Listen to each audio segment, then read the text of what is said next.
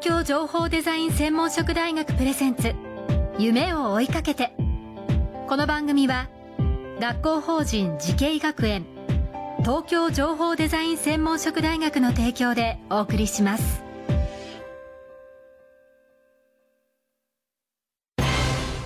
こんな未来あったらいいな。こんな世界できたらいいな。情報とデザインの新しい学びをクリエイト。才能と未来を共に育てる学校法人慈恵学園東京情報デザイン専門職大学。オープンキャンパス開催中。詳細はホームページへ。夢それはもうすぐ実現する。新しいコンセプトとテクノロジーであなたの才能と未来が開花する。学校法人慈恵学園東京情報デザイン専門職大学プレゼンツ。夢を追いかけてこんばんは安藤博樹です。この番組は各界のトップそして世界に誇るリーダーたちとともにこれからの時代を担う若者たちへ夢と希望をお届けします。今夜のお客様は東京情報デザイン専門職大学の情報デザイン学部学部長補佐で教授の溝口博さんです。よろしくお願いします。こちらこそよろしくお願いいたしますさあまずは溝口さんのですね、えー、伺いたいんですけども開学してまあ1か月ぐらい経ちましたけれども、えー、まあ教授としてもなんとなくこうどう手応えというのを感じていらっしゃいますか？そうですね、はい、あの思った以上に学生さんが積極的で頼もしいですね、それ嬉しいですね、えー、その時代を担う、ね、生徒さんたちに巣立ってほしいっていう意味で言うとあいい話を伺いましたこれからも期待しております。さてでは簡単に、はい、溝口さんのプロフィールご紹介させていただきます。東京の高校から東京大学理科一類に入学。工学部をご卒業して、えー、ロボット用ビジョンハードウェアを研究されました。そして工学博士に大学に修了後になられたということですね。そしてその後東芝から埼玉大学を経て2002年東京理科大学に着任そして今年から東京情報デザイン専門職大学の情報デザイン学部教授に就任されたということでございますけども。でその上で、まあ、手応えを感じてらっしゃるというお話を伺い。ました、ありがとうございます。さあただ溝口さんの研究をあの拝見してますとあのお子さんが楽しそうにしている写真があの 目につくんですけどもこれはどういうようなことをされてるんですか？人とコンピューターとか人と機械のシステムとか、やり取りするインタラクションっていう、まあ、業界用語であるんですけど、インタラクションの研究が、まあ、あのメインなんですね、私は。で中でも子どもと機械子どもとコンピューターのやり取りっていうのが、特にあの難しいし大事なフィールドいわゆるこの教室の授業の風景っていうのは変わっていくものなんですかね？一緒に研究をさせ、はいはい、して共同研究してるその教育学者とか、うん、あとは美学者もいたんですけど、はいはい、そのチームには。はい、えーと、我々のチームはもうどっちかっていうと教室外学習、うんうん、はいはいはいはい、英語でかっこよくとビヨンドクラスルーム、うん。はい、教室を超えてなんですよね。はいはい。なので、えーと、教室がどう変わっていくかって実は真面目に考えたことがあった。うんうんうん、いわゆるその普段のカリキュラムと、まあ、別のもうちょビヨンドクラスルームを超えた、学習指導要領の中には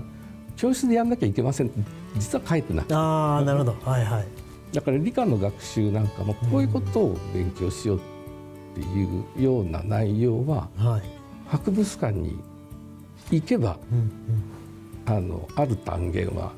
十分。っていうかむしろ効果的に勉強ができるっていう。えーと、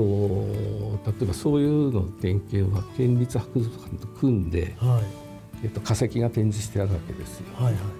とその化石が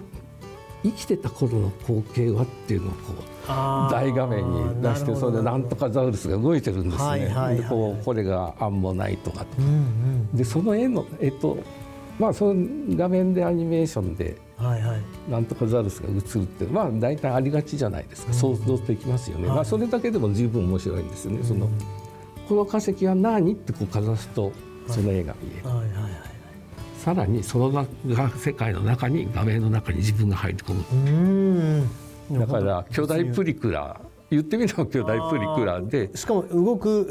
動くプリクラでで景色がその博物館のの展示されてる化石の、まあ、再現というか、想像その時代の景色。あなるほど、まあ、まさに VR だったり AR だったりいう分野の、あの本当没入感もありますしよりこう体感してこう学べることが学ぶことができるということですね。でそこで、えーとまあ、それ自体楽しいんですよね。はいはい、で、えーと、体験した上で、はい、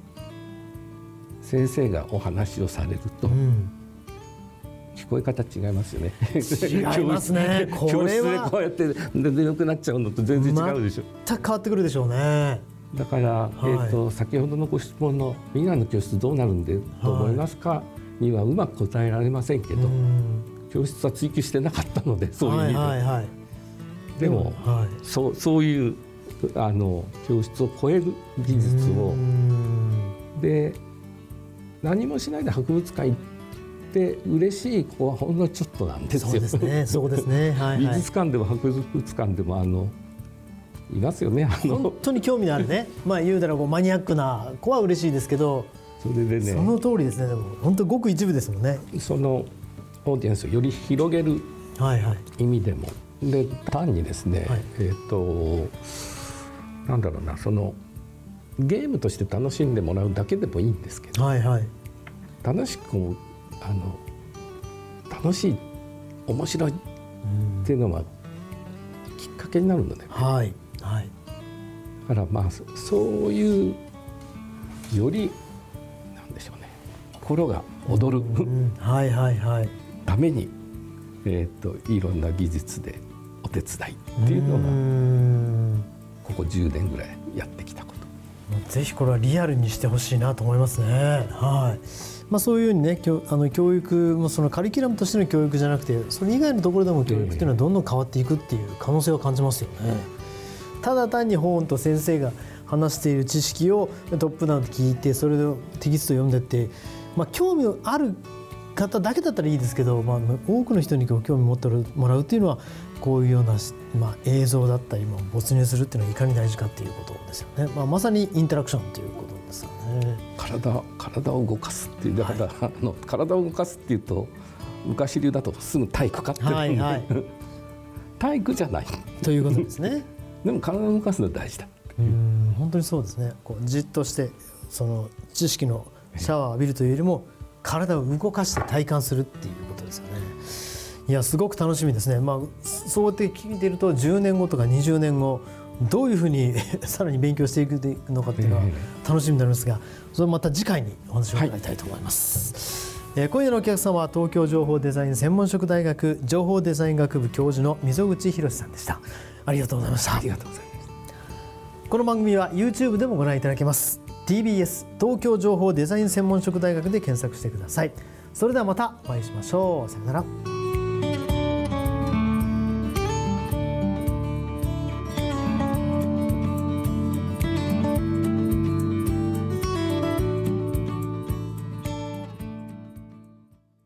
情報工学と人工知能。メタバースとサイバーセキュリティ。情報とデザインの新しい学びがそこに。時代の即戦力を育てる学校法人慈恵学園東京情報デザイン専門職大学。